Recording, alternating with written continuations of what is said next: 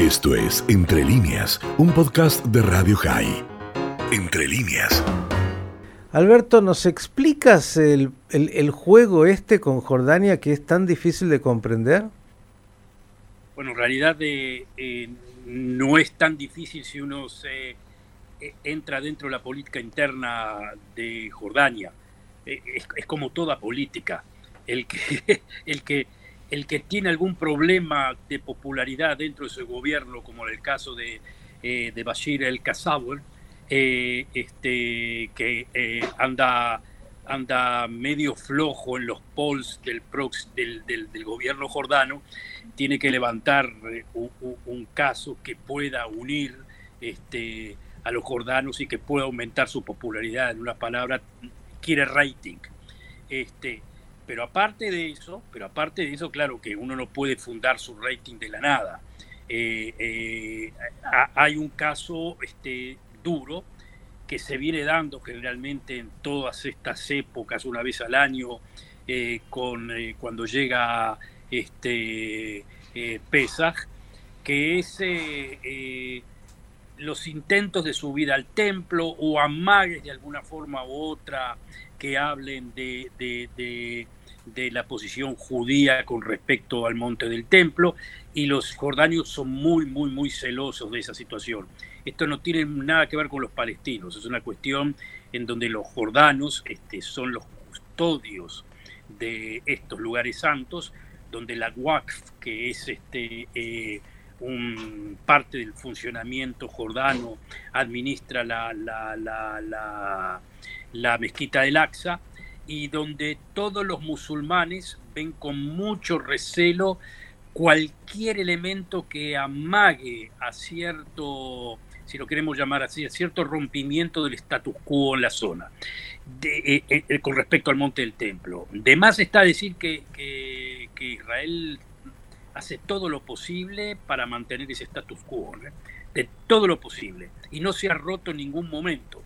Lo que pasa que ante cualquier mínimo amague, cualquier mínima declaración de algún eh, movimiento, aunque sea muy, muy pequeño de la derecha israelí, eh, que son los más extremistas, de querer hacer sacrificios en el monte del templo o de hacer cualquier declaración, eso ya levanta, levanta las tensiones eh, dentro del reino de Jordania. Es decir, como ya les digo, el reino de Jordania, ese es el elemento que les toca este, fundamentalmente. Cualquier cosa, cualquier amague que pueda pasar dentro del monte del templo. Fuera de eso, las relaciones que tiene Jordania con Israel son absolutamente buenas desde todo punto de vista. Pero como ya lo dije eh, anteriormente, junta uno más uno.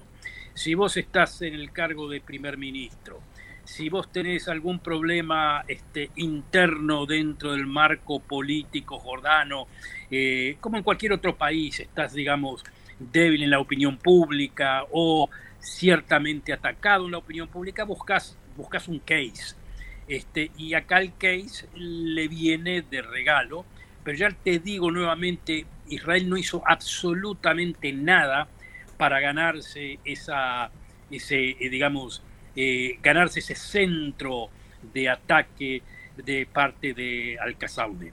Eh, eh, es simplemente, simplemente se dio esa situación así y caímos en, ese, en, esa, en esa situación. Pero, pero como ya te digo, este, Israel no hizo absolutamente nada como para ganarse esta situación. Ahora, Alberto, dos cosas. Una, no se trata solo de declaraciones de grupos eh, que quisieran ir al monte del templo a realizar algún ritual, por lo que tiene que ver con el vínculo judío también con ese espacio, sino con grupos de palestinos que aprovechan siempre el ramadán. Hemos visto imágenes muy, muy concretas donde en la mezquita lo que no se hacía era rezar, sino que se acumulaban piedras, palos y todo lo que pudieron para tirar desde ese lugar que está más alto que lo que es el cote, el muro, y desde ese lugar atacar, con lo cual las fuerzas eh, de seguridad israelí tuvieron que ingresar como tantas otras veces y de ahí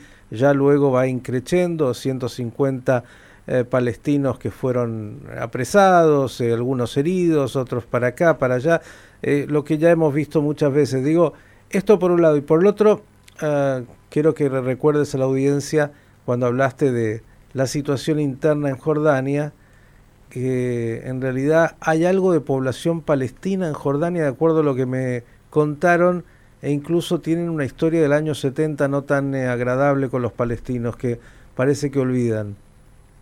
No, no, por supuesto. Hay, eh, te repito, eso seguro. Hay una población palestina. Hasta se podría decir que el reino de Jordania es un reino hashemita, pero su población básicamente es una población palestina. Es decir, eh, eh, se habló muchísimas veces acá en Israel de que verdaderamente el país palestino Jordania y no tienen tanta, este, no están tan equivocados. ¿eh? Lo que pasa que no importa, acá la, verdad en este caso este, importa poco.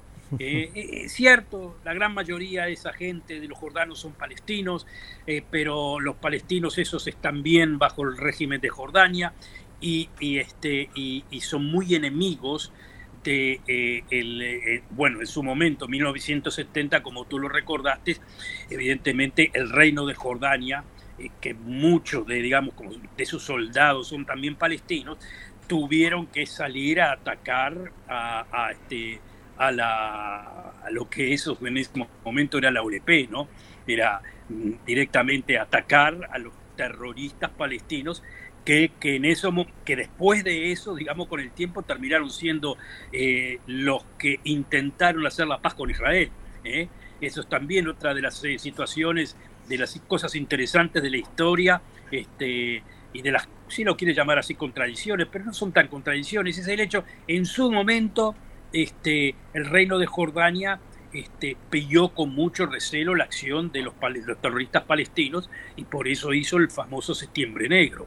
Ahora, este, eh, con el tiempo esos palestinos pasaron a ser este, eh, socios de Israel en el proceso de paz. Estamos hablando de mucho antes de que se crea el Hamas, ¿eh? o sea, mucho antes del islamismo. Pero siempre Jordania como Estado, como reino, como reino que tenía muy buenas relaciones siempre con Israel. La verdad, antes de la paz del 94 también. Siempre, en todo momento, el diálogo con Israel era mantener el status quo del Monte del Templo porque ellos, el reino jordano, se siente, si lo quieren llamar así, el protector, y lo es, el protector, o si lo quieren llamar así, el dueño eh, de este, del Monte del Templo. O así se siente. Ahora, jordanos también entienden. Es algo bastante, Alberto, perdón que te interrumpa, digo, en, el Medio Oriente donde todo es atípico, digo, es bastante atípico que haya una, el WAF, una autoridad sobre el monte del templo que está en territorio de Jerusalén, en el pleno corazón, ¿no? Es como realmente algo, no sé si en otros lugares del mundo hay algo como esto. Era como aceptar que existe un Vaticano como mm. que existe un Vaticano dentro de, Italia. Lo único que ese Vaticano es musulmán y no, sino judío pero, o, católico. Pero eso lo aceptaron desde el momento mismo que se conquistó este, Jerusalén. Es decir, eh, Moshe Dayan fue clarísimo al respecto. No meterse con, no meterse con el monte del templo, a pesar de que habían voces en Israel, voces judías, voces radicales, y no tan radicales que decían, bueno, después de la conquista de Jerusalén, lo que hay que hacer es reconstruir el, tercer templo. Este, algo que dentro de la región judía está siempre muy este, puesto fuera de foco, como diciendo los mismos judíos ortodoxos no aceptan esa situación, pero fuera de judíos ortodoxos hay judíos radicales que este, radicales y no tan radicales que están constantemente planeando esa situación de reconstrucción del tercer templo, de llevar los sacrificios a la zona, en fin, toda una cantidad de cosas, pero son muy pocos, muy, muy, muy, muy poquitos. ¿eh? La gran mayoría de Israel y el gobierno, por supuesto, no está con ellos, ni siquiera un gobierno más de derecha, si lo quieren llamar así, un gobierno al estilo Netanyahu, si lo quieren llamar, tampoco apoyaría esa clase esa clase de acciones de, este, de gente allegada a la ideología de querer reconstruir el tercer templo. ¿Por qué? Por obvio, porque si estamos bien con los jordanos y en este momento estamos muy bien con este, eh, los sunitas de, del mundo árabe, nunca Israel estuvo mejor, en mejores condiciones con toda esta gente, ¿para qué? Digo, ¿para qué romper algo que está bien encaminado? Por, digamos, el sueño que ni siquiera desde el punto de vista teológico es aceptado. ¿eh? Sería completamente ridículo. Y, tú lo afirmaste bien, Israel trató de mantenerse hasta lo posible al margen de esa situación hasta el momento que radicales jóvenes palestinos ¿eh? este, comenzaron a tirar piedras. Cada uno quiere llevar esa lucha para sus intereses. Para los jóvenes radicales palestinos, empezar el choque con Israel que obligue a las fuerzas a las fuerzas este, de seguridad israelí a intervenir, porque no les quedaba más remedio que intervenir, como tú lo mencionaste perfectamente, pero para esos jóvenes radicales no importa. El asunto era que la, este, esta situación, si no es manejada bien, lleva a un conflicto con algo que nosotros no queremos, que es con el sunismo, con, los eh, eh, islamistas sunitas, no necesariamente radicales, porque no es necesariamente radical eh, Jordania, pero que obviamente ve el monte del templo como algo que todos los musulmanes sunitas aceptan, que no se puede romper el status quo ahí. Alberto, la última y tratando de ver si es posible ¿eh? sintetizar algo que es muy difícil. Hablaste del Frente Interno Jordano y claro, las declaraciones que tiene el primer ministro tratando de ¿eh? apuntarle a su Frente Interno más allá de lo que implica una declaración como esta con Israel. Pero el Frente Interno de Israel tampoco es tan simple en términos de la política porque la coalición de gobierno es muy frágil y entre otros el partido Ram también ha hecho declaraciones eh, muy críticas y poniendo en jaque tal vez eh, la continuidad del gobierno. ¿Cómo se está de, alguna manera transitando este momento en la coalición gubernamental? Bueno, la coalición gubernamental ya viene floja este, desde hace días. Está como quien se dice en la cuerda floja. Eh, esto, lo, lo, lo, lo, de Ram, claro, es evidente tenían que hacer una declaración y tenían que haberse manifestado de alguna forma como para no quedar fuera de ese frente islámico, ¿no? Pero ellos no quieren salir de la coalición, bajo ningún concepto, por lo menos Mansur Abbas no quiere salirse de la coalición. Lo que no quiere decir que gente de su partido y parlamentario dentro de su partido este, son los que sienten un poco la presión de la opinión pública y, eh, y ellos, este, digamos, que están, digamos, más hinchando para el lado de romper la coalición. Es decir, ellos también tienen que hablarle a sus votantes. Eh, totalmente, totalmente, le tienen que hablar a sus votantes. Ahora, dentro del Frente Judío, la oposición, o sea que ha sido sumamente dura, este, pero no ha sido dura con respecto a este punto. ¿eh? Con respecto a este punto se han mantenido bastante dentro de los planes dentro de los planos este, normales, porque todos entienden que, que, que que romper, eh, digamos, hacer algo que nos tire abajo la paz con Jordania o con el mundo sunita es perjudicial, pero totalmente. Si, si el asunto se limita a problemas con los palestinos, a Gaza, en fin, todo eso no hay ningún problema. Ahí ya, ya ahí como quien se dice, se combate. Pero en este caso hay que andar con este, tejiendo muy, muy, muy, muy, muy, este, con mucha calidad y en ese asunto la coalición no creo que haga este, algo muy extremo. Por el lado de Ram tenés razón, por el lado de Ram están en otro juego, pero mire que la declaración de Ram fue hecha casi programada y coordinada con, con Yair Lapid.